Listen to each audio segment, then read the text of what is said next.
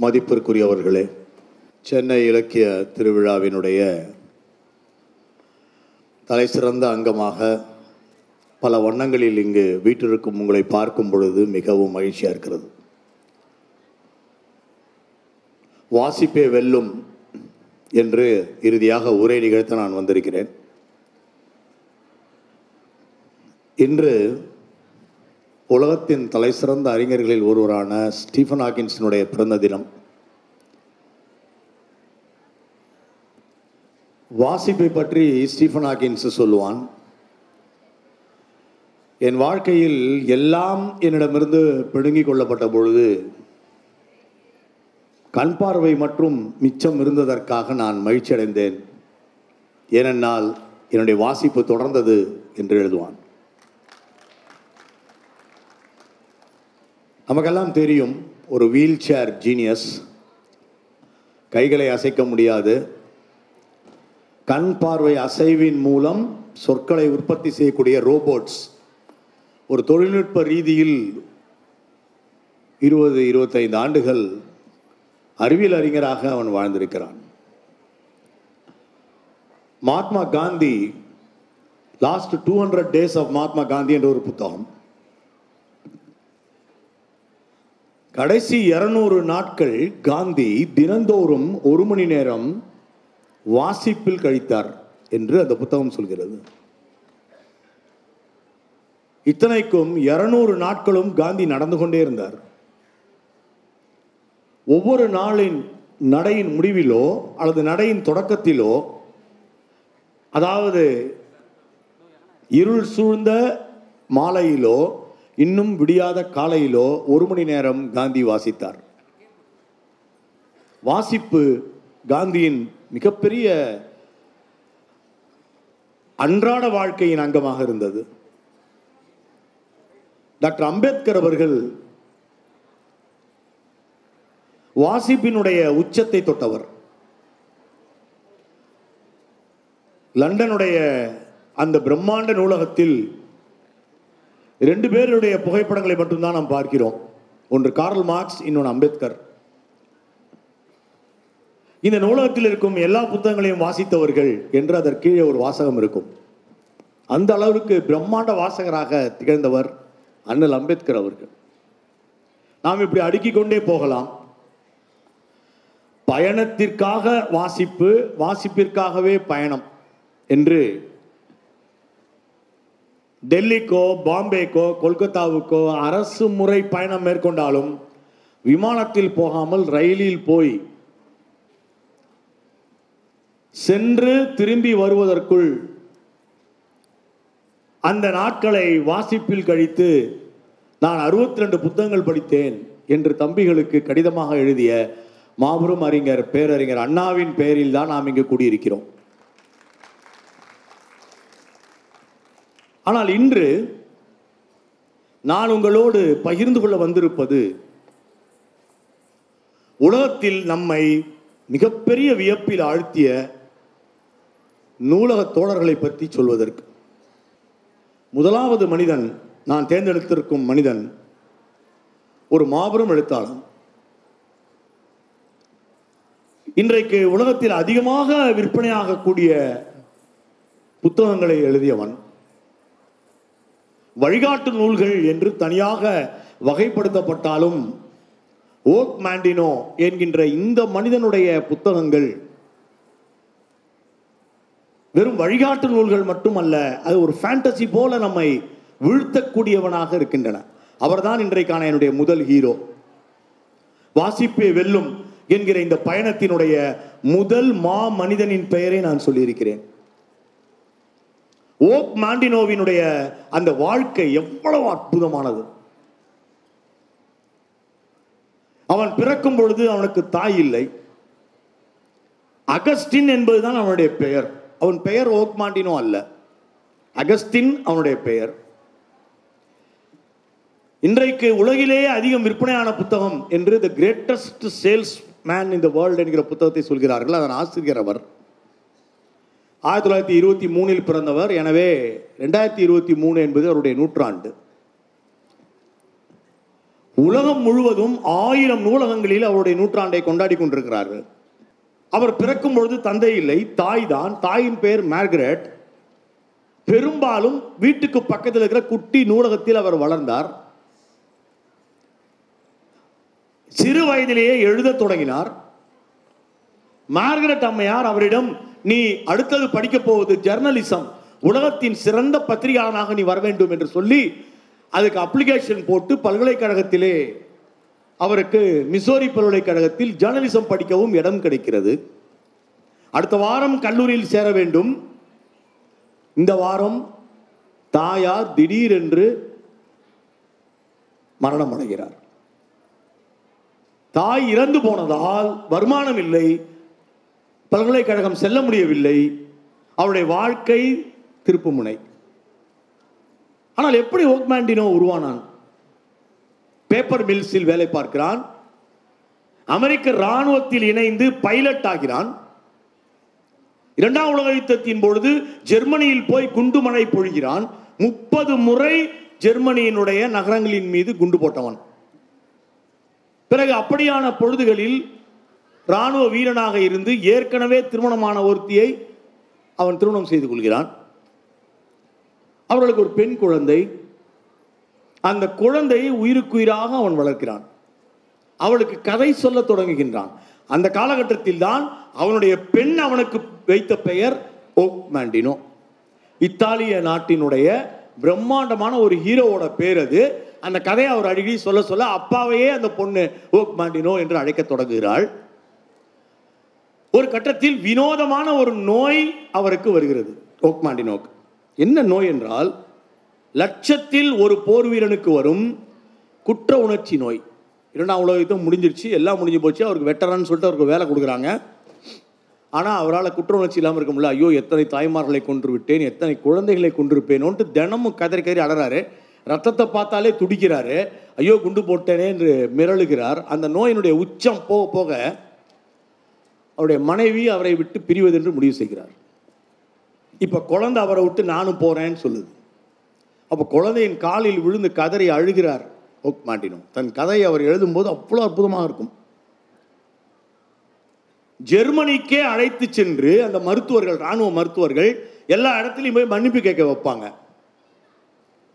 ஒரு சர்ச்சில் போய் மன்னிப்பு கேட்பாரு ஒரு கல்லூரியில் போய் மன்னிப்பு கேட்பாரு. எங்கே பார்த்தாலும் போய் தெரியாமல் குண்டு போட்டேன் மன்னிச்சிருங்க. இது அவருடைய நோயை கொஞ்சம் கொஞ்சமாக போக்கும் என்று நினைத்தார்கள். திரும்பி வந்து ஒரு ஹோட்டல்ல வேலை பார்க்குறாரு.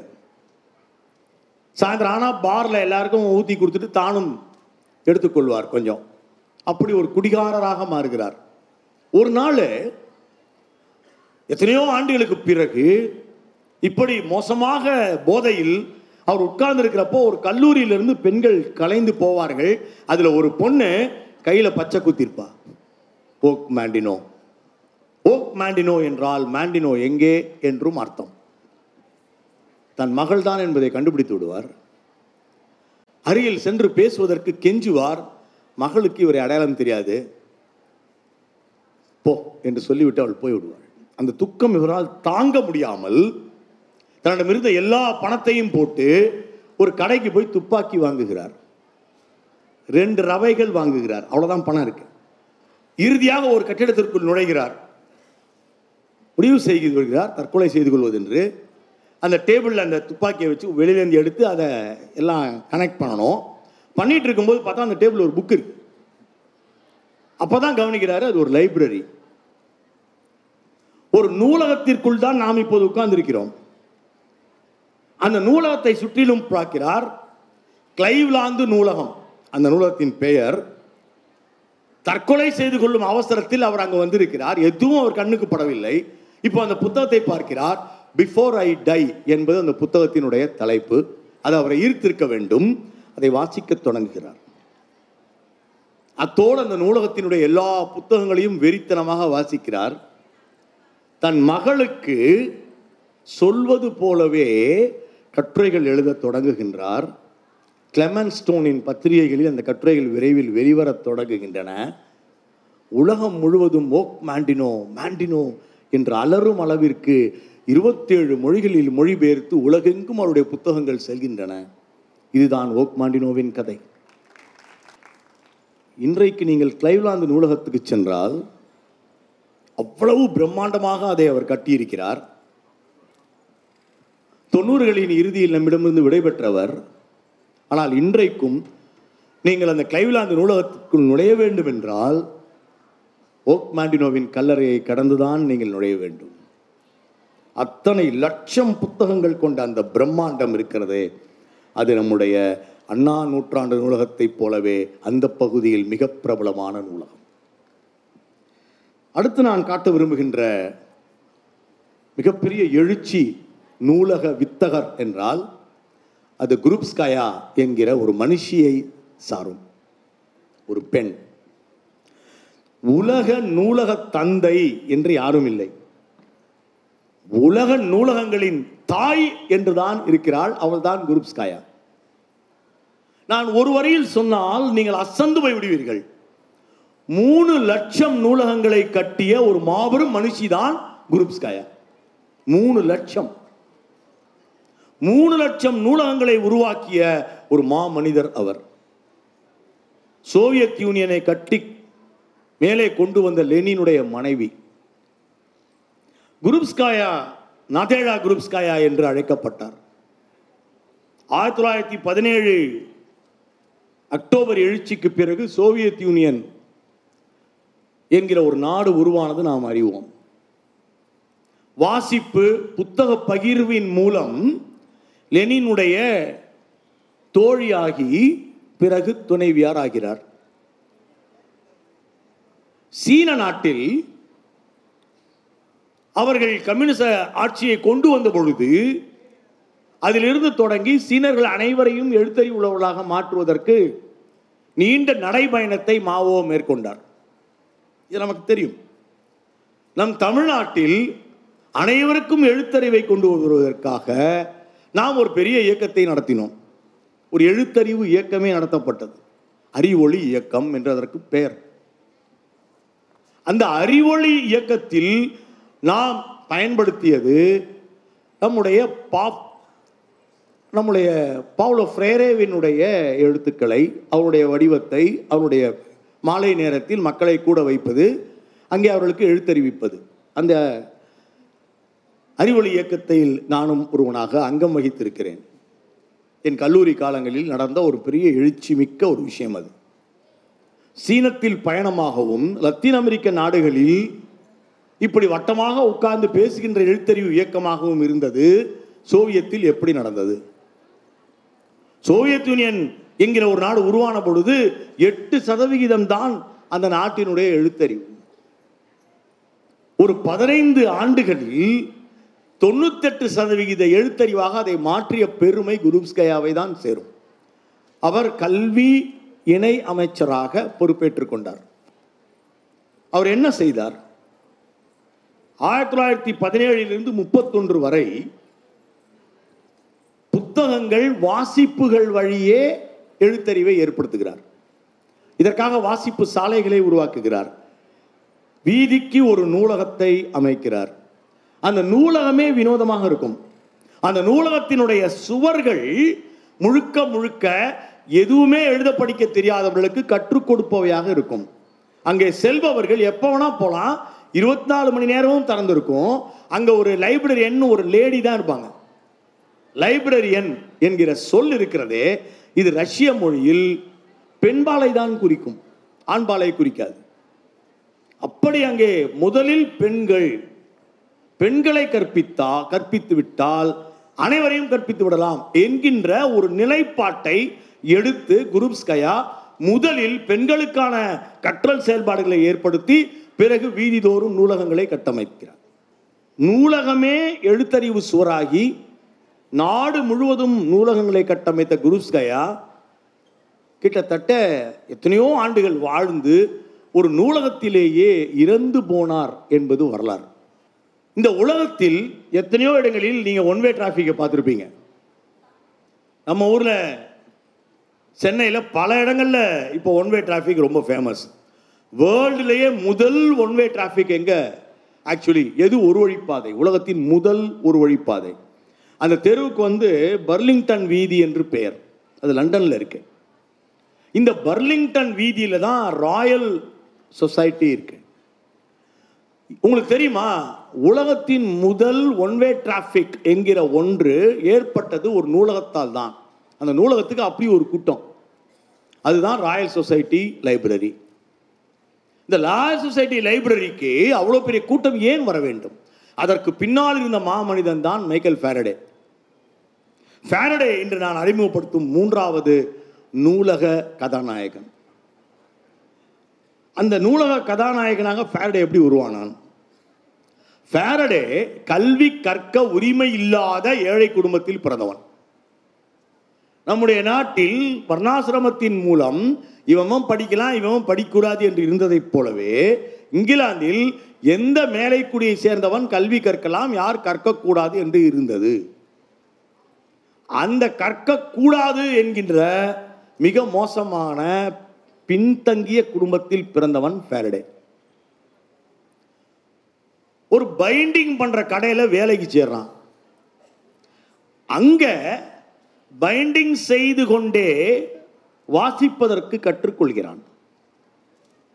அங்க ஒருத்தருடைய புக்கை கொண்டாந்து கொடுத்து பைண்டிங் பண்ண சொல்லிட்டு போனார் ஒருத்தர். நாற்பத்தஞ்சு நாள் கழிச்சு நாலு தடவை அலைஞ்சிட்டாரு. பைண்டிங் இன்னும் முடியல சார் இன்னும் முடியல சார்ன்றான் ஏன்னா இவன் இன்னும் படிச்சு முடிக்கல. அப்படி வந்துட்டு போன ஒரு பேர் தான் ஹம்ப்ரி டேவி. அவர் ஒரு விஞ்ஞானி. அவர் இவருக்கு இருக்கிற அந்த கற்றல் ஆற்றலை பார்த்துவிட்டு என் லெக்சர்ஸ்க்கு நீ வரியா? என்று இவனுக்கு டிக்கெட் கொடுக்குறாரு. ஆனால் அந்த லெக்சர்ஸ் ஹால் போனால் உள்ளே விட மாட்டேங்கிறான். ஏன்னா இவர்கிட்ட கோட்டும் இல்லை ஹேட்டும் இல்லை. சார்லி சாப்ளின் மாதிரி ஒரு அருந்த கேப்பையும் கிழிஞ்ச கோட்டையும் சும்மா பந்தாவாக மாட்டிக்கிட்டு போய் ஒரு தடவை உள்ளே போயிட்டான். அப்படி தினந்தோறும் போக முடிந்தவன் ஹம்ப்ரி டேவியினுடைய உரைகளை குறிப்பெடுக்கிறான். அதை ஒரு புத்தகமாக தானே எழுதுகின்றான். அதை ஹம்ப்ரி டேவிடம் கொடுத்த பொழுது அவர் அசந்து போய் தன்னுடைய ஆய்வகத்தில் ஒரு உதவியாளராக வேலை கொடுக்கிறார். இப்படிதான் ஃபேரடே தொடங்கினார். நூற்றி ஐம்பது கண்டுபிடிப்புகளின் கதாநாயகன் மைக்கேல் ஃபேரடே. நாம் வைத்துக் கொள்ள வேண்டும். ஆனால் இந்த ஃபேரடேவை அம்ப்ரி டேவியின் மனைவி மிக மோசமாக நடத்துகிறார். எல்லாரோடும் சேர்ந்து உணவருந்த விடுறதில்லை. ஆனால் ஒரு விஞ்ஞானி அவன் ஏன்னா இழிபிறப்பு என்று ரொம்ப கொச்சப்படுத்தி கேவலப்படுத்துகிறார். அப்போ அம்ப்ரி டேவி என்ன பண்ணுறாரு மைக்கேல் ஃபேரடேவுக்கு ராயல் இன்ஸ்டியூஷனில் ஒரு வேலை வாங்கி கொடுக்குறாரு. ஒரு விஞ்ஞானிக்கு ஏற்பட்ட கொடுமையை பாருங்கள். அப்போ அந்த ராயல் இன்ஸ்டிடியூஷனுடைய அசிஸ்டண்ட்டாக அவர் மாறுறாரு. எதுக்குடானா லைப்ரரி அசிஸ்டண்ட். அதுதான் அவருடைய பேர். மைக்கேல் ஃபேரடேவனுடைய அங்கே ராயல் இன்ஸ்டிடியூஷன் வேலைக்கு பேர் லைப்ரரி அசிஸ்டண்ட் லைப்ரரி எங்கடா இருக்குதுன்னு கேட்டால் ஒரு கபோர்டை காமிக்கிறாங்க. எங்கே? ராயல் இன்ஸ்டியூஷன்லேயே ஆயிரத்தி அறநூற்றி தொண்ணூறில் தொடங்கப்பட்டது ராயல் இன்ஸ்டியூஷன் லண்டன் உங்களுக்கு எல்லாம் தெரியும். அது எவ்வளோ அபாரமான ஒரு அமைப்பு என்று தெரியும். அந்த அமைப்பில் நம்முடைய இந்தியர்கள் எப்படி போய் இணைந்தார்கள் என்று தெரியும். அது எவ்வளோ பெரிய ப்ரெஸ்டீஜியஸ் இன்ஸ்டியூஷன் என்பதை நாம் அறிவோம்.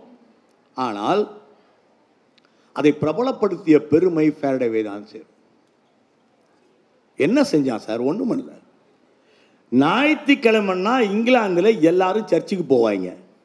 இவன் என்ன பண்ணுறான் சண்டே சயின்ஸ் என்று ராயல் சொசைட்டியில் அந்த லைப்ரரியில் இவன் ஒரு பத்து கபோர்டு உள்ள ஒரு லைப்ரரியை உருவாக்கி அந்த லைப்ரரிக்குள்ளே உட்காந்துக்கிட்டு ஞாயிற்றுக்கிழமை ஞாயிற்றுக்கிழமை நாலு மணி நேரம் எளிய அறிவியல் சோதனைகளை நடத்துவான். யார் வேணால் வந்து கலந்துக்கலாம். குறிப்பாக மாணவர்களுக்கு ஃப்ரீ அப்படின்னு உடனே ஒரு வாரம் ரெண்டு வாரம் மூணு வாரம் ஆச்சுங்க. தொடர்ந்து nine hundred and twenty weeks நடந்த அந்த பிரம்மாண்டம் தொள்ளாயிரத்தி இருபது வாரங்கள் ஒவ்வொரு ஞாயிற்றுக்கிழமையும் நடந்த அந்த பிரம்மாண்டம் இருக்கிறதே அதில் வந்து டிராஃபிக் ஜாம் ஆகி ஃபஸ்ட்டு ஃபஸ்ட்டு அந்த பர்லிங்டன் வீதியில் தான் ஒன் வே ஆக்கி விட்டாங்க. உலகத்தின் ஃபஸ்ட் ஒன் வே டிராஃபிக் என்கிற ஒன்றை உருவாக்கிய பெருமை ஒரு நூலகத்தை சேரும் அதன் பெருமை பேரடைவை சேரும் என்பதை இங்கு பதிவு செய்ய விரும்புகின்றேன். நாம் இன்று எடுத்துக்கொள்ள வேண்டிய அடுத்த கதாநாயகனின் பெயர் வெர்னாட்ஸ்கி. இப்போ ரஷ்யாவுக்கும் உக்ரைனுக்கும் பயங்கரமாக யுத்தம் நடந்துகிட்டு இருக்கு. நீங்கள் பார்த்தீங்கன்னா ஆச்சரியமாக இருக்கும். இந்த நூற்றாண்டில் கூட நேரடியாக அடிச்சுப்பாங்க என்று பலர் கேள்வி எழுப்புகிறார்கள். நாம் ரஷ்யாவின் பக்கம் இருக்கிறோமா? உக்ரைனின் பக்கம் இருக்கிறோமா? என்கிற கேள்விக்கெல்லாம் இங்கே இடம் இல்லை. அது ஒரு மிகப்பெரிய அரசியல். ரஷ்யாவையும் உக்ரைனையும் கொம்பு சீவி விட்டு ஒன்றை ஒன்று யார் மோத வைக்கிறார்கள் என்பதெல்லாம் வெளிப்படையான ரகசியங்கள். ஆனால் இந்த உக்ரைனிய நாட்டை சேர்ந்த மாபெரும் அறிஞன் தான் வெர்னாட்ஸ்கி. உலகத்தின் மிகப்பெரிய நூலகம் எங்கே இருக்கிறது? உலகத்தின் மிகப்பெரிய நூலகம் கியூ என்கிற இடத்தில் உக்ரைனில் இருக்கிறது. அந்த நூலகத்தின் பெயர் வெர்னாட்ஸ்கி லைப்ரரி. Vernadsky library. இந்த வெர்னாட்ஸ்கி ஒரு ஜியாலஜிஸ்ட். எல்லாருக்கும் தெரியும். புவியியல் அறிஞர். மாபெரும் அறிவியல் அறிஞர். ஒரு பிரம்மாண்டமான சயின்டிஸ்ட் அவன். சார் சார்லஸ் டார்வின் வந்து அவருடைய கொள்கையை வடிவமைத்த பொழுது இந்த எவல்யூஷன் ப்ராசஸ் பரிணாமவியல் தத்துவத்தை மனிதன் என்கின்ற உருவாக்கத்தில் கொண்டு வந்து முடிக்கிறார். இல்லையா? இதை யாரா மறுக்க முடியுமா? மறுக்க முடியாது. ஆனால் வெர்னாஸ்கி அதை கடந்து போகிறான். அவனுடைய பயோஸ்பியர் என்கிற ஒரு புத்தகம் இருக்கிறதே. இந்த புத்தகத்தை இன்றைக்கு கண்டிப்பாக பாடமாக வைக்க வேண்டிய கட்டாயம் உலகத்திற்கு ஏற்பட்டிருக்கிறது. இன்றைக்கு ஆக்ஸ்போர்டில் இருந்து பல பல்கலைக்கழகங்களில் அது பாடமாக உள்ளது. அதற்கு காரணம் ஒன்றே ஒன்றுதான். சூழலியல் மாற்றம் காரணமாக அவன் என்ன சொல்றான்? டார்வின் கொள்கை மனிதனினுடைய மனித குரங்கிலிருந்து மனிதன் உருவாகும் வரை வந்துருது. சிறு உயிரிகளில் இருந்து ஸ்டெப் பை ஸ்டெப்பாக வந்துருது. பரிணாமவியல். மனிதன் உருவான பிறகு அடுத்த ஸ்டெப் ஒன்று இருக்குன்றான் வெர்னாட்ஸ்கி. மனிதனால் புவி பரிணாமம் அடையும் ஆபத்தான திசை நோக்கி என்பது வெர்னாட்ஸ்கியினுடைய தத்துவம். அந்த தத்துவத்தை கொடுத்த வெர்னாட்ஸ்கி ஜார் மன்னன் ஆட்சியில் இருக்கிறான். இன்னும் புரட்சி ஏற்படலை. அப்போது ஜார் மன்னன் ரஷ்ய மொழி தவிர வேறு மொழி படிக்கக்கூடாது என்று கட்டளை இடுகிறான் உக்ரேனிய மக்களின் மீது ரஷ்ய மொழியை திணிக்கிறான். உக்ரேனிய மொழியின் பேரழிவுக்கு ஜார் மன்னன் வழிவகுக்கிறான். உக்ரேனிய மொழி மட்டுமல்ல அறுபத்தி ஏழு மொழிகளை ஜார் மன்னன் கொன்றான்.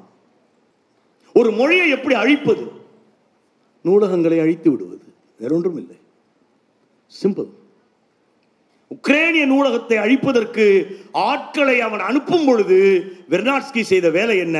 உக்ரேனிய மொழியினுடைய புத்தகங்களை ஒரு இடத்திற்கு மக்களை வரவழைத்து இது மாதிரி ஒரு பெரிய அரங்கத்தில் எல்லாருக்கும் கொடுத்து விட்டான். அவ அவன் ஊருக்கு போய் பதுக்கிட்டானுங்க. நூலகத்திற்குள் நுழைந்து ஜார்மனனுடைய ஆட்சியாளர்கள் அதை கொளுத்திய பொழுது உள்ளே புத்தகங்களே இல்லை. கட்டிடம் மட்டும் எரிந்து போய்விட்டது. பிறகு புரட்சி வந்தது. லெனின் ஆட்சி நடக்கிறது. வெர்னாட்ஸ்கி நாட்டுக்கு திரும்பி வருகிறார். திரும்பி வந்த வெர்னாட்ஸ்கி அனைத்து புத்தகங்களையும் திரும்ப பெறுகிறார். கீவிலே அற்புதமான ஒரு நூலகத்தை கட்டமைத்து அங்கே உக்ரேனிய மொழி புத்தகங்களை அடுக்குகிறார் வெர்னாட்ஸ்கி. வெர்னாட்ஸ்கி எழுதிய எழுநூத்தி பன்னிரண்டு அறிவியல் கட்டுரைகளும் முழுக்க முழுக்க உக்ரேனிய மொழியில் எழுதப்பட்டவை என்பதை இங்கே நான் பதிவு செய்ய விரும்புகின்றேன். என் தாய்மொழியில் நான் அறிவியல் எழுதுவதற்கும் என் தாய்மொழியில் நான் சிந்திப்பதற்கும் எனக்கு உரிமை இருக்கிறது. அப்போதான் ஒரு சிக்கல் வந்தது. மாஸ்கோ பல்கலைக்கழகத்தில் உக்ரேனிய மொழியில் படிக்கணும்னு அப்ளை போட்டிருந்தாங்க. இங்கே உக்ரேனிய மொழி ப்ரொஃபஸரே இல்லைப்பா. உனக்கு நான் இடம் கொடுக்க முடியாது என்று சொல்கிற நிலை வந்த பொழுது லெனின் சொன்னார் உங்களால் ஒரு மொழியில் ஒரு பல்கலைக்கழகத்தில் பாடம் நடத்த முடியவில்லை என்றால் பல்கலைக்கழகத்தை மூடிவிடுங்கள் என்று லெனின் சொன்னார்.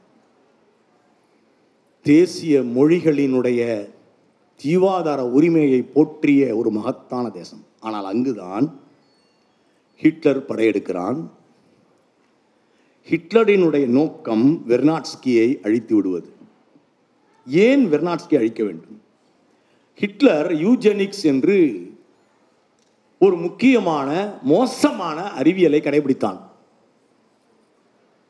ஜெர்மன் நாட்டில் ஊனமுற்றவர்கள் மாற்றுத்திறனாளிகள் அனைவரையும் குழந்தை பேறு இல்லாதவர்களாக அடித்து விடுவது. அப்படின்னா அடுத்த ஜெனரேஷனில் எல்லாருமே கை காலோட இருப்பாங்க. இது ஹிட்லரினுடைய மூட நம்பிக்கை. இப்படி பல உயிர்களை அழித்தான். அதான் யூஜெனிக்ஸ் த பெஸ்ட் ஹியூமனை கிரியேட் பண்ணுறது இதை வெளி உலகத்துக்கு அறிவித்தவர் வெர்னாட்ஸ்கி. இப்படி ஒரு கொடுமையை ஹிட்லர் செய்து கொண்டிருக்கிறான். என்று அறிவித்தவர் வெர்னாட்ஸ்கி வெர்னாட்ஸ்கியை அழிக்க வேண்டும். அவ்வளோதான் மேட்டர் பிரம்மாண்டமாக அந்த யுத்தம் நடக்கிறது.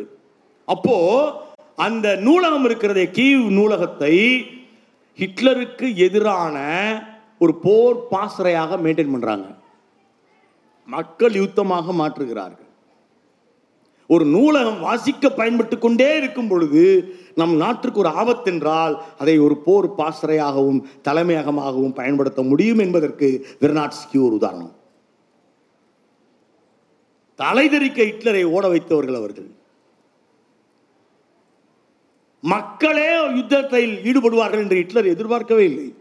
அவன் ராணுவத்தை அல்லவா எதிர்பார்த்து வந்தான். என்னிடம் இத்தனை ராணுவத்தினர் இருக்கிறார்கள். ரஷ்யாவிடம் இவ்வளவுதான் இருக்கிறது என்று அல்லவா எதிர்பார்த்து வந்தான். மக்கள் தொகையே ஒரு ராணுவம் என்று அவன் எதிர்பார்க்கவில்லை. அதில்தான் யுக்ரைன் வெற்றி வென்றது. லெனினோடும் நல்லுறவு ஸ்டாலினோடும் நல்லுறவு. இப்படி வெர்னாட்ஸ்கி வாழ்ந்த காலம் மீண்டும் வராதா என்பதுதான் உக்ரைன் ரஷ்ய தோழர்களினுடைய ஒரு எண்ணமாக இப்போது பூத்து கொண்டிருக்கிறது. அடுத்த பிரம்மாண்ட கதாநாயகன் நான் சொல்ல வேண்டாம். இன்றைக்கு ஸ்டீஃபன் ஹாக்கின்ஸின் பிறந்த தினம் என்று சொன்னேன். இன்றைக்கு டெஸ்லாவின் இறந்த தினம். நிக்கோலாய் டெஸ்லா நம் குழந்தைகளிடம் அதிகம் சொல்லப்படாத ஒரு பெயர். நாம் எடிசனை பற்றி பேசிக்கொண்டே இருக்கிறோம். ஆனால் டெஸ்லாவை பற்றி நாம் கூச்சப்படுகிறோம் சொல்வதற்கு. ஏனென்றால் நமக்கே அது சொல்லப்படவில்லை. எடிசன் டெஸ்லா என்ன வேற்றுமை? இந்த டெஸ்லா ஆயிரத்தி எட்நூத்தி ஐம்பத்தாறில் பிறந்தவன். பிரம்மாண்டமான உலகத்தினுடைய தலை சிறந்த விஞ்ஞானி என்று யாரையாவது காட்ட சொன்னால் நான் டெஸ்லாவின் பெயரை தான் சொல்லிக்கொண்டே இருக்கிறேன். இன்றைக்கு நீங்கள் பயன்படுத்துகின்ற வைஃபை டெஸ்லா கொடுத்தது தான் இன்றைக்கு நாம் கேட்டுக்கொண்டிருக்கிற எஃப்எம் வானொலி டெஸ்லா கொடுத்தது தான் ஆனால் டெஸ்லாவே நாம் மறந்து விட்டோம் ஆனால் பயன்பாடுகள் பெருகிக் கொண்டே இருக்கின்றன. இன்னும் கொஞ்ச நாட்களில் டெஸ்லாவின் கனவு நிறைவேறும். நீங்கள் எல்லா விதமான மின் கருவிகளையும் இயக்குவீர்கள். மின்சாரத்தை இயக்குவீர்கள். தண்ணீரை போலவே மின்சாரம் உங்களுக்கு விலையின்றி கிடைக்கும். இதுதான் டெஸ்லாவுடைய கனவு. ஏனென்றால் அவன் ஆல்டர்னேட் கரண்ட்டை ஆதரித்தான். எடிசன் டிசி கரண்ட்டுக்குள் போனான். கரண்ட்டை கடத்த ஒயர் வேண்டும் எடிசனை பொறுத்தவரையில். அந்த ஒயரை ஒருத்தன் உற்பத்தி செய்யணும் அந்த கரண்ட்டை ஒருத்தன் கொடுக்கணும் அந்த கரண்ட்டை மாற்றுறதுக்கு டிரான்ஸ்ஃபார்மர் வேணும் அதுக்கு ஒரு அமைப்பு வேணும் கார்ப்பரேட் வேணும் பலருக்கு சம்பளம் கொடுக்கணும் அதை வரியாக கட்டி மக்கள் அனுபவிக்கணும். இது வந்து எடிசனுடைய பாதை. Edison was a corporate scientist ஆனால் டெஸ்லா காற்றைப் போலவும் தண்ணீரைப் போலவும் மின்னலைப் போலவும் இயற்கையாக கிடைக்கும் ஒன்றை மக்கள் அனுபவிக்க வேண்டியதை விட்டுவிட்டு இது என்ன பாதை என்று எடிசனை கேள்வி கேட்டவன். ஆனால் டெஸ்லா தான் ஜெயித்து கொண்டிருக்கிறான். இன்றைக்கு ஒய்ஃபை இல்லாத இடம் இல்லை. இன்னும் கொஞ்ச நாட்களில் ஒயர் என்கிற ஒன்றே இருக்காது. அப்போது எடிசன் அழிந்து போவான். டெஸ்லா தான் வாழ்வான். ஆனால் இந்த டெஸ்லா ஆல்டர்னேட் கரண்ட்டில் எலக்ட்ரிசிட்டி சிஸ்டம் கொண்டு வந்து முந்நூறு உண்மையான கண்டுபிடிப்புகளை நிகழ்த்தினான். இந்த கண்டுபிடிப்புகள் எதுவும் வெளியில் வராமல் எடிசன் அன்கோ கோ அதை அழுத்துகிறது. எடிசன் ஒரு மிகப்பெரிய பணக்காரனாக எல்லாவற்றிலும் ஆளுமை செலுத்துபவனாக அவன் காலத்தில் வாழ்ந்தான். பல்பை யார் கண்டுபிடிச்சான் எடிசன் இதை யார் கண்டுபிடிச்சான் எடிசன் எடிசன் ஆயிரம் கண்டுபிடிப்பு பயங்கர சயின்டிஸ்ட் நாம் சொல்லிக்கொண்டே இருக்கிறோம். அந்த ஆயிரம் கண்டுபிடிப்புகளில் தொள்ளாயிரத்தி தொண்ணூத்தாறு கண்டுபிடிப்புகள் எடிசன் அந்த பேட்டன்ஸை விலை கொடுத்து வாங்கிவிட்டான். அவன் கண்டுபிடித்ததல்ல. பாவம் Tesla. Tesla Wardenclyffe tower என்கிற ஒரு டவரில் முப்பத்தி மூணு இருபத்தேழு என்கிற ரூம் நம்பரில் வாழ்ந்தான். அந்த அறையே ஒரு நூலகம். டெஸ்லா இறந்து போய் ரெண்டு நாட்களுக்கு பிறகு தான் கண்டுபிடித்தார்கள். அவன் இறந்து போய் விட்டான் என்று. அந்த அறைக்குள் நுழைந்த பொழுது அது சுற்றிலும் வினோதமான நூலகமாக இருந்தது. உலகத்தில் அப்படி ஒரு நூலகமே கிடையாது. அங்கே அறநூறு புத்தகங்கள் இருந்தன. அறநூறு புத்தகங்களையும் எழுதியவன் டெஸ்லா.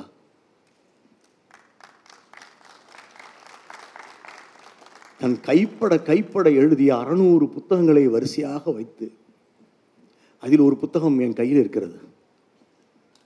மை இன்வென்ஷன்ஸ் என்கிற புத்தகம். ஒவ்வொன்றாக எடுத்து உலகம் இப்போதுதான் புரிந்து கொள்கிறது டெஸ்லாவை.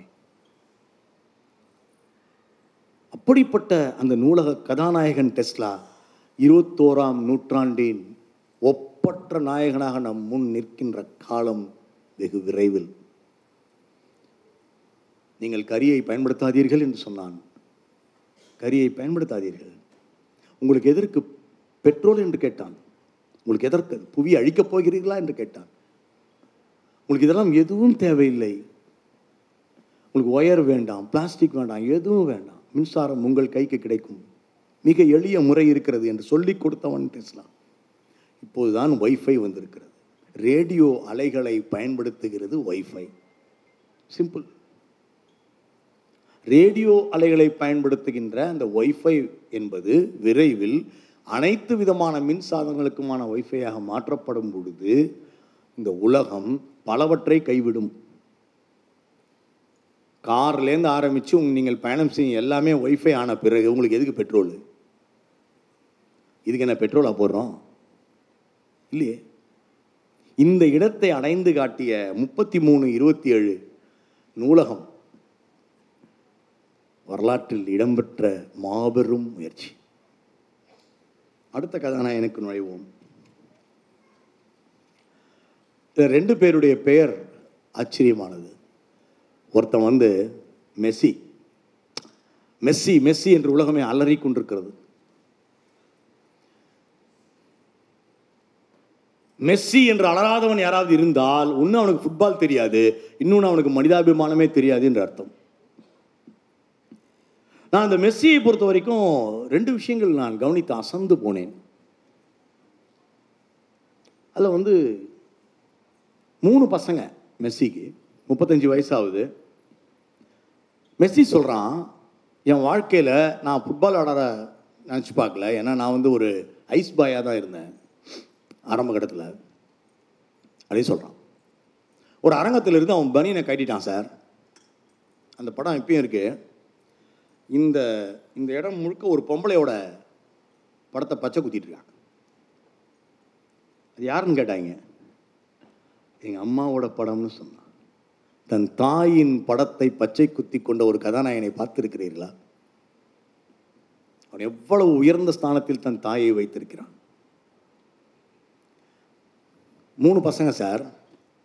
அவன் ஒய்ஃப் பேர் தான் எல்லாருக்கும் தெரியும் ஆண்டோலியா இந்த மூணு பசங்க தியாகோ மார்டினோ மற்றும் ஜீரோ. ஜீரோ ரொம்ப சின்ன பையன். தியாகோவும் மார்டினோவும் வாசிக்கிற வயசில் இருக்காங்க சார். பெரிய பையன் பேர் வயசு பதினொன்று ரெண்டாவது பையன் எட்டு வயசு. வேற எங்கேயுமே அவங்க போலீங்க கட்டாரில். கவனிச்சிங்களா அதை? அவங்க போனது ஒரே இடம் தான் ஆலிஃப் என்கிற ஒரு புத்தக கடைக்கு அவங்க போனாங்க. அங்கே போய் தான் வாழ்க்கையில் படித்து எதை படித்து தான் ஃபுட்பால் ஆட வந்தோமோ அந்த வால்டர் கேம்ப் பயாலஜியை எடுத்து அ- அதை தன்னுடைய பெரிய பையன் தியாகோ கையில் மெஸ்ஸி கொடுக்கின்ற ஒரு புகைப்படம் வெளிவந்தது. வாசிப்பை நேசிக்கும் மெஸ்ஸியை நாம் எப்படி நேசிக்காமல் இருக்க முடியும்? இவனை பற்றி பேசினோம்னா ரோஜர் ஃபெடரரை பற்றி எப்படி பேசாமல் இருக்கிறது? ரோ நான் மெஸ்ஸியை பார்த்ததில்ல சார். ஆனால் ரோஜர் ஃபெடரரை பார்த்துருக்கேன். பேசியிருக்கேன். ரோஜர் ஃபெடரர் மாதிரியாக ஒரு பிசாசு இருக்க முடியும் இந்த உலகத்தில்? சுவிஸ் நாட்டில் பிறந்து சார் முந்நூற்றி பத்து வாரம் world number one ATP rating three ten வீக்ஸா world number ஒன்னாக இருக்கும்போதே ரிட்டையர் ஆகிறான் சார் டென்னிஸ்லேருந்து. வேர்ல்ட் நம்பர் ஒன்னாக இருக்கும்போது எவனா ரிட்டையர் ஆவானா சார்? என்ன ஒரு தெனாவட்டு இருக்கணும். ஆனால் இந்த ஃபெடரர் கடலூருக்கு வந்தான் சார் ரெண்டாயிரத்தி நாலு சுனாமி சார் சுனாமி முடிஞ்ச அடுத்த ரெண்டு வாரம் சார் அலறிக்கிட்டு இருக்கோம். எங்கெங்கெங்கோ போய் கண்டுபிடிச்சி ககன்தீப் சிங் பேடி நாங்கள் ஒரு பெரிய டீமே வந்து உட்காந்து கிட்டத்தட்ட ஒரு நானூற்றி பன்னிரெண்டு குழந்தைங்க சார் அப்பா அம்மா குடும்பம் எல்லாம் செத்து போயிட்டாங்க. பையன் மட்டும் தான் பாக்கியிருக்கான் பொண்ணு மட்டும் தான் பாக்கியிருக்கு இவங்களெல்லாம் கூப்பிட்டு வந்து ஒரு ஹாஸ்டலுக்குள்ளே போடுறோம். அன்னைக்கு வந்து நிற்கிறாரு உயரமாக ஒரு ஆள் ஒய்ஃபோட அவர் தான் ரோஜர் ஃபெடரர். சார் எத்தனை நடிகர்களை நாங்கள் சூப்பர் ஸ்டாரு சுப்ரீம் ஸ்டார் இந்த ஸ்டாரு அந்த ஸ்டாரு இத்தனாம் பெரிய ஸ்டாரு பொங்கலுக்கு வர்ற ஸ்டாரு தீபாவளிக்கு வர ஸ்டார்னு கொண்டாடி இருக்கிறோம். எவனாவது வந்தானா சார்? சார் இவன் இப்படி செஞ்சுரி அடித்தான் அப்படி செஞ்சுரி அடித்தான்னு ஒரு லட்சம் கிரிக்கெட் வீரர்களை வணக்கம் வச்சோமே சார். ஐபிஎல் கிபிஎல் பிபிஎல்னு எவனா வந்தானா சார்? எங்கேயோ இருக்கிற ரோஜர் ஃபெடரருக்கு என் ஊரின் வலி தெரிகிறது. வந்துட்டான் சார். சார் திருமணம் ஆகி ஒரு வருஷம் தான் ஆகுது சார். ரெண்டாயிரத்தி மூணில் திருமணம் ரெண்டாயிரத்தி நாலில் அவன் இருக்கிறான். ரெண்டாயிரத்தி அஞ்சு நியூ இயரை எங்கள் கூட கொண்டாடுறான். எந்த இடத்திலும் இதை அழாமல் நான் சொன்னதே இல்லை. இங்கே மட்டும்தான் என் உணர்வுகளை அடக்கிக் கொள்கிறேன். அவனுடைய மனைவி. யாராலும் மறக்க முடியாத மாபெரும் மாபெரும் மனுஷி அவங்க. அவங்க அப்போ ப்ரெக்னெண்ட்டாக இருக்காங்க. அவனுக்கு எத்தனை பசங்க? ஃபெடரர்கிட்ட கேட்டு பாருங்க. ஃபெடரர் இருக்குது sir girls twins boys twins நாலு பசங்க. ஆனால் அவன் சொல்லுவான் எனக்கு பதினேழு பசங்கன்னு சொல்லுவான். மீதி குழந்தைகளை எங்கள் கடலூரில் பெண் குழந்தைகளாக அனாதைகளை அவன் தத்தெடுத்து கொண்டான். இன்றைக்கி அந்த பொண்ணுங்க ஒவ்வொருத்தருக்கா நாங்கள் மாப்பிள்ளை பார்த்துட்டு இருக்கோம். கல்யாணம் பண்ணி வச்சுட்டு இருக்கோம். சார் வயசாயிடுச்சு. அப்போ என்ன ஒரு பியூட்டினா நாங்கள் ஒவ்வொன்றா கேட்குறோம் உங்களுக்கு என்ன வேணும்னு கேட்குறோம் அப்போ நாங்கள் கடைசியாக கேட்குறோம் இங்கே வந்து எங்களுக்கு ஒரு டாய்லெட் கட்டி கொடுங்க. இங்கே வந்து எங்களுக்கு ஒரு இது கட்டி கொடுங்க. இந்த பசங்களாம் வந்து விளையாடுறதுக்கு இங்கே வந்து ஒரு சின்ன ஒரு சறுக்கு மரம் இதெல்லாம் ஃபெடரர் கேட்குறான் ஏன் இந்த குழந்தைகளுக்கு நூலகம் கேட்கணும்னு உங்களுக்கு தெரியலையான்னு கேட்குறான் அப்படி உருவானது தான் சேவை இல்லம் நூலகம் எங்கள் ஊரில். எப்படிடா என்னடாச்சு? ஃபெடரர் சொன்னான் அந்த குழந்தைங்கள்ட்ட சின்ன வயசில் எனக்கு டிக்ஸ்லெக்ஸியா என்னை பள்ளிக்கூடத்தை விட்டே துரத்திட்டாங்க எவ்வளோ பெரிய படிப்பினை அவன் அவன் கதையில் இருக்கிறது. அப்போ எனக்கு ரொம்ப எனக்கு அப்போல்லாம் வந்து எனக்கு பேட்மிண்டன் தான் தெரியும் டென்னிஸே தெரியாது. அப்புறம் எப்படி டென்னிஸ் விளையாடினேன்? எங்கள் அப்பா என்னை விம்பிள்டன் வேடிக்கை பார்க்க கூட்டு போனார். அங்கே ஒரு நூலகம் இருக்குது அதுக்கு பேர் விம்பிள்டன் லைப்ரரி நான் இப்போவும் வருஷா வருஷம் ஆறு மாதம் விம்பிள்டன் லைப்ரரிக்காக அங்கே போவேன்னு சொல்கிறேன் ஒரு நூலகத்தினுடைய மாபெரும் அறிஞனாக ஃபெடரர் இருக்கிறான். புத்தகங்களை தன் குழந்தைகளுக்கு வாங்கி தருகின்ற மாமனிதனாக மெஸ்ஸி இருக்கிறான். இவர்களை உலகம் கொண்டாடுவதற்கு எத்தனை காரணங்கள் இருக்கின்றன என்று பாருங்கள். கடைசியாக நான் கலாமிடம் வருகிறேன். கலாமை பற்றி பேசாமல் நான் எப்படி என் உரையை முடிப்பது? அப்துல் கலாம் நம்முடைய நாட்டின் ஒப்பற்ற அறிஞர் என்பது உங்களுக்கு தெரியும். அவர் எப்படி ஏவுகணை நாயகரானார்? இது ஒரு சொல்லப்படாத கதை. அதை சொல்லி முடிப்பதுதான் இந்த அரங்கத்திற்கு பொருத்தமாக இருக்கும். அவர் வந்து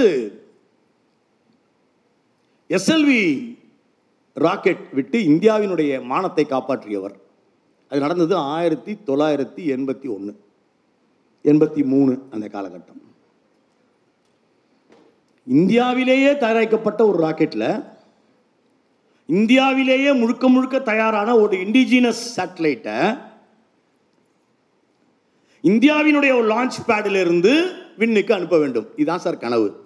இந்த கனவுல பிரான்ஸ் தோத்து போகிறான் சீனா தோத்து போகிறான் ஜப்பான் தோத்து போகிறான் ஜெயிச்சவன் நாலே பேர்.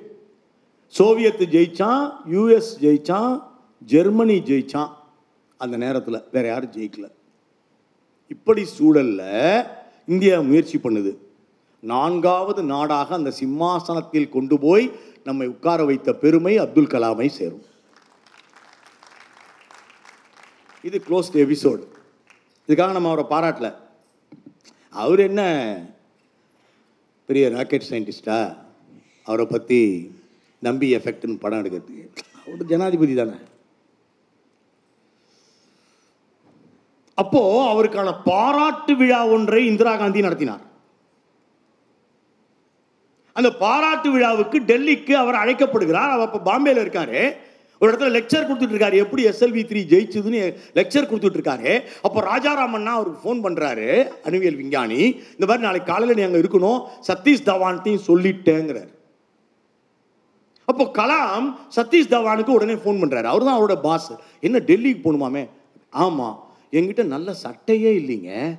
நான் ஒரு ஸ்லிப்பர் தான் போட்டுட்டு இருக்கேன் அப்படின்னு கலாம் சொல்கிறார் சதீஷ் தவான் சொன்னார் வெற்றி என்கிற அற்புதமான ஆடையை நீ அணிந்திருக்கிறாய் நண்பா. அதை விட பெரிய ஆடையாக இருக்கிறது. அங்கே போகிறாரு ராஜாராமன்னா கலாமுக்கு பக்கத்து சீட்டில் அது மாதிரி உட்காந்துருக்காரு நீங்களா உட்காந்துருக்கீங்களா அது மாதிரி? அப்போ கலாம் அவர் சொல்கிறாரு இந்தியா எவ்வளவு மோசமான சூழ்நிலையில் இருக்கிறது என்று தெரிந்தால் இந்த எஸ்எல்வி த்ரீயெல்லாம் நம்ம கொண்டாட மாட்டோம் என்று சொன்னார். ஏன்? சீனா யுத்தத்தில் ஏற்கனவே நாம் பின்தங்கி இருக்கிறோம் பாகிஸ்தான் அமெரிக்காவிடமிருந்து ஏவுகணைகளை வாங்கி கொண்டிருக்கிறது. நாங்கள் உணவருந்தாமல் கூட இருப்போம் ஏவுகணைகளை வாங்கி தீருவோம் என்று பாகிஸ்தான் அதிபர் பேட்டி கொடுத்திருக்கிறார். இந்திரா காந்தி இதையெல்லாம் வெளியில் காட்டிக்கொள்ளாமல் இந்த பாராட்டு விழாவை நடத்தி கொண்டிருக்கிறார். ஓகோ கலாம் அந்த பாட்டு விழா முடியும் பொழுது இந்திரா காந்தியிடம் பிஎஸ்எல்வி ஏஎஸ்எல்வி இந்த ப்ராஜெக்ட்லாம் எங்களுக்கு வேணும் அப்படின்னு ஒரு பெரிய அதிர்ச்சியை கொடுக்குறாரு. இந்திரா காந்தி நான் சரி பட்ஜெட்டில் இடம் ஒதுக்க சொல்கிறேன் என்று சொல்லிவிட்டார். அப்போது இந்தியாவின் பாதுகாப்பு அமைச்சராக இருந்தவர் நம்முடைய தமிழகத்தை சேர்ந்த வெங்கட்ராமன். இது முடிஞ்சு போச்சு சார். அப்போ என்ன ஒரு திட்டம் வச்சுருந்தாங்கன்னா அமெரிக்காவிடம் வாங்க முடியாவிட்டால் ரஷ்யாவிடம் ஏவுகணைகளை வாங்கி விடலாம். இதுதான் திட்டம். அக்னியோ அல்லது மற்ற திட்டங்களோ அப்போ கிடையாது. அது எப்படி உருவானது? அதைத்தான் இந்த இடத்துக்கு நம்ம வரோம். இங்கே தான் சார் லைப்ரரி வருது. லைப்ரரி வரணும்ல அதான் கதாநாயகன் இன்னைக்கு. ரஷ்யாவினுடைய ஃப்ளஸ்டாக் அந்த ஏவுகணை பேர். அமெரிக்காவினுடைய கியூபாக்ஸ் அந்த ஏவுகணைக்கு பேர். ரெண்டில் ஒன்றும் வாங்கணும். இந்த ஏவுகணையினுடைய கணக்கெல்லாம் போட்டு அதெல்லாம் ரெடி பண்ணி அதை பட்ஜெட்டிங் பண்ணுறதுக்கு கலாம் தலைமையில் ஒரு குழு அமைக்கிறாங்க டிஆர்டிஓவுக்கு கலாம் மாற்றப்படுகிறார். கலாம் வந்து திடீர்னு ஒரு மூணு மாதம் காணா போனார். எங்கே போனார்னே தெரியாது. மூன்று மாதம் கழித்து வெங்கட்ராமனை போய் சந்தித்து இந்திரா காந்திகிட்ட அவரை சந்திப்பதற்கு டேட் கேட்குறாரு எதுக்குன்னு கேட்குறாங்க I want to present something called project devil என்று கலாம் சொல்கிறான். என்ன நடந்தது? ப்ராஜெக்ட் டெவில் அக்செப்ட் பண்ணுறதா வேண்டாமா என்பது. இந்திரா காந்தியினுடைய மரணத்தில் அந்த அம்மையாரின் மரணத்தில் ஒரு கான்ஸ்பிரசி தியரி சொல்கிறேன் இது வரைக்கும் சொல்லப்படாதது. இந்த அவையில் சொல்லலாம் ஒன்றும் இல்லை. அது ஒரு கான்ஸ்பிரசி தியரி அதுவும். இந்திரா காந்தி அம்மையார் ரஷ்யாவிடம் வாங்குவதா அமெரிக்காவிடம் வாங்குவதாங்கிற அந்த கான்செப்டில் ரஷ்யாட்ட தான் வாங்கணும் என்று ஒரு டிப்ளமாட்டிக் குரூப்பும் அமெரிக்காவிடம் வாங்கிவிடுங்கள் என்று ஒரு டிப்ளமாட்டிக் குரூப்பும் ஒர்க் பண்ணிட்டு இருக்கும்போது கலாம் போய் நாமளே செஞ்சிருவோங்கிறாரு. நம்மால் முடியுங்கிறாரு இந்திரா காந்தி கேள்வியே கேட்கல. பைலட் ப்ராஜெக்ட் ஆரம்பிச்சு விடுங்கன்னு ஒரு கோடி ஒதுக்கிட்டாங்க. நீங்கள் டெஸ்ட் ஃபயர் பண்ணுங்க. அந்த டெஸ்ட் ஃபயர் பண்ணும்போது நான் வரேன். இஃப் ஐ எம் சாட்டிஸ்ஃபைடு மீதியை செஞ்சிருவோன்ட்டாங்க க- இந்திரா காந்தி. முடிஞ்சு போச்சு. ராஜா ராமண்ணா குவைட் ஹாப்பி அவருடைய தலைமையில் கலாம் வந்து ஒர்க்கை ஸ்டார்ட் பண்ணுறாரு டெல்லியில். இந்த சூழ்நிலையில் என்ன நடந்திருக்கும்? முத முதல்ல உலகத்தில் ராக்கெட் விட்டவன் யார்? எங்கிருந்து அது தொடங்கியது? அதைத்தான் நம்ம போகிறோம் அந்த இடத்துக்கு நம்ம போகணும். அந்த இடம்தான் திப்பு சுல்தான் ஹைதர் அலி என்கின்ற அந்த மாமனிதர்களின் இடம். ஸ்ரீரங்கப்பட்டினம்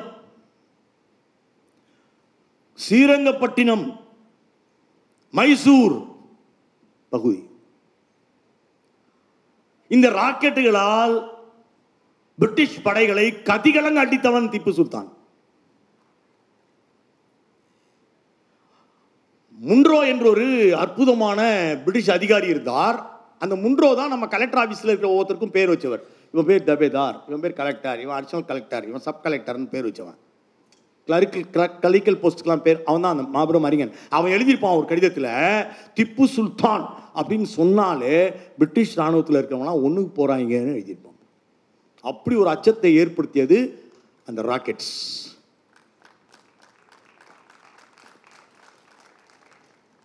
ஆயிரத்தி எழுநூற்றி தொண்ணூறுகளில் கதிகலங்க அடித்தவர்கள்.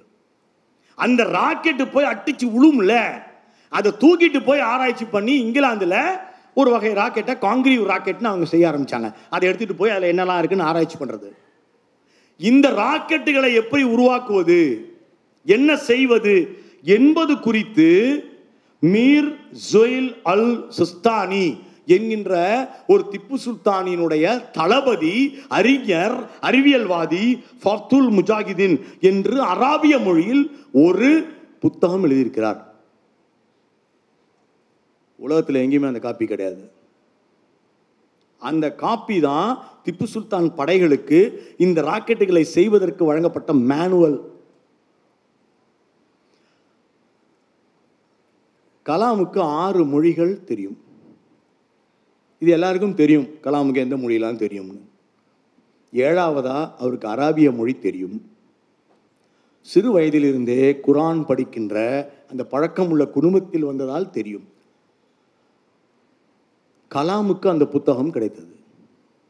சிம்பிள் நீங்கள் அமெரிக்காட்ட போய் ஃபார்முலா வாங்க வேணாம் ரஷ்யாட்ட போய் எதையும் வாங்க வேணாம் பொருங்கள் என்று கலாம் அதை வைத்து தான் சொன்னார். இந்த புத்தகம் கலாமுக்கு எங்கு கிடைத்தது? ஒரு பேட்டியில் அவர்கிட்ட கேட்டாங்க. எங்கிருந்து உங்களுக்கு இந்த மிலிட்ரி மேனுவல் கிடைத்தது? மைசூர் பேலஸ் லைப்ரரி என்று சொன்னார். சார் நான் மைசூர் பேலஸ்க்கு நிறைய தடவை போயிருக்கேன் சார். ஆனால் அங்கே ஒரு லைப்ரரி இருக்குன்னு சத்தியமாக எனக்கு தெரியாது. கவனிச்சதில்லை கேட்டதில்லை. சார் இங்கே நூலகமாக இருக்குது அப்படின்னு கேட்குற திராணி கூட நமக்கு இல்லை. ஏன்னா அங்கே போன உடனே கண்ணாடிலாம் போட்டு ஒட்டியிருக்கான் போ. ஐயோ அதுக்கே டைம் சரியாக போடுது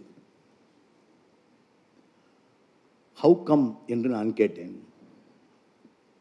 கடலூருக்கு வந்திருந்த பொழுது கலாமிடம் நேரடியாக ஹவு கம் எப்படி அந்த இருக்கிறதுன்னு உங்களுக்கு தெரியும்? என்று பேச்சுவாக்கில் கேட்டேன். சான்ஸ் ரீடிங் என்று சொன்னார் அப்போ சான்ஸ் ரீடிங்னா என்ன தேடல். தேடிக்கொண்டே இரு தேடிக்கொண்டே இரு தேடிக்கொண்டே இரு. திடீரென்று என் கையில் தகப்பட்டது அவர் சொல்கிறாரு சுத்தியிலும் எரிந்து போய் அட்டை கூட இல்லை. ஆனால் படித்தவுடன் கண்டுபிடித்து விட்டேன். நான் தேடிக்கொண்டு போன புதையல் எனக்கு கிடைத்து விட்டது.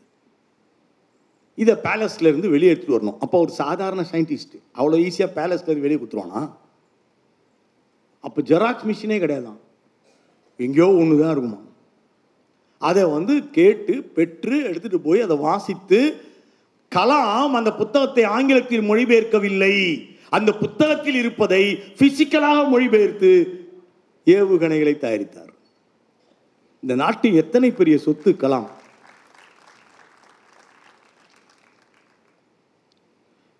அந்த புக்கில் இருந்து தான் அவர் எடுக்கிறாரு. Air to air air to surface surface to air short range medium range இந்த வார்த்தையெல்லாம். அதுதான் ப்ராஜெக்ட் டெவில் ஐந்து ஏவுகணைகளினுடைய திட்டம். அதில் அக்னி ஏவுகணை மட்டும் ஸ்பெஷல் ஏன்? ஏன்னா சார் அது எப்படி பாருங்கள் அக்னி ஏவுகணைனா ஸ்ட்ராட்டஜிக் மிசைல் இதுதான் கலாமினுடைய விஷயம்.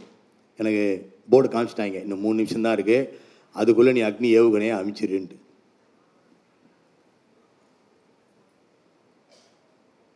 ஸ்ட்ராட்டஜிக் அப்படின்னா என்ன?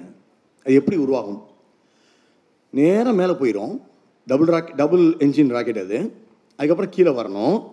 கீழே வந்து டார்கெட்டை நோக்கி அது போகணும். அக்னி. ஒரு ஸ்டாண்டிங் டார்கெட்டாக இருந்து இப்போ இந்த அண்ணா நூலகத்து மேலே போடுறான்னா போட்டுடலாம் ஏன்னா அண்ணா நூலகம் ஒரு இடத்துல தான் இருக்க போகுது. ஆனால் நீங்கள் எந்த டார்கெட் பண்ணுறீங்களோ அந்த டார்கெட் மூவிங் டார்கெட்டாக இருந்தால் என்ன பண்ணுவீங்க? ஒரு வெளிநாடு நம்ம மேலே வந்து ஒரு ஏவுகணை போட்டால் அந்த ஏவுகணை நோக்கி நீங்கள் அக்னி அமிச்சிட்டீங்க. அந்த ஏவுகணை நகர்ந்துட்டு இருக்கு அக்னியும் அதுக்கேற்ற மாதிரி நகர்ந்து போய் தாக்கணும். இதுதான் ஸ்ட்ராட்டஜிக் தந்திர ஏவுகணை என்று தமிழில் சொல்கிறோம் தந்திர ஏவுகணை. இதுக்கு வந்து சாஃப்ட்வேர் வேணும்.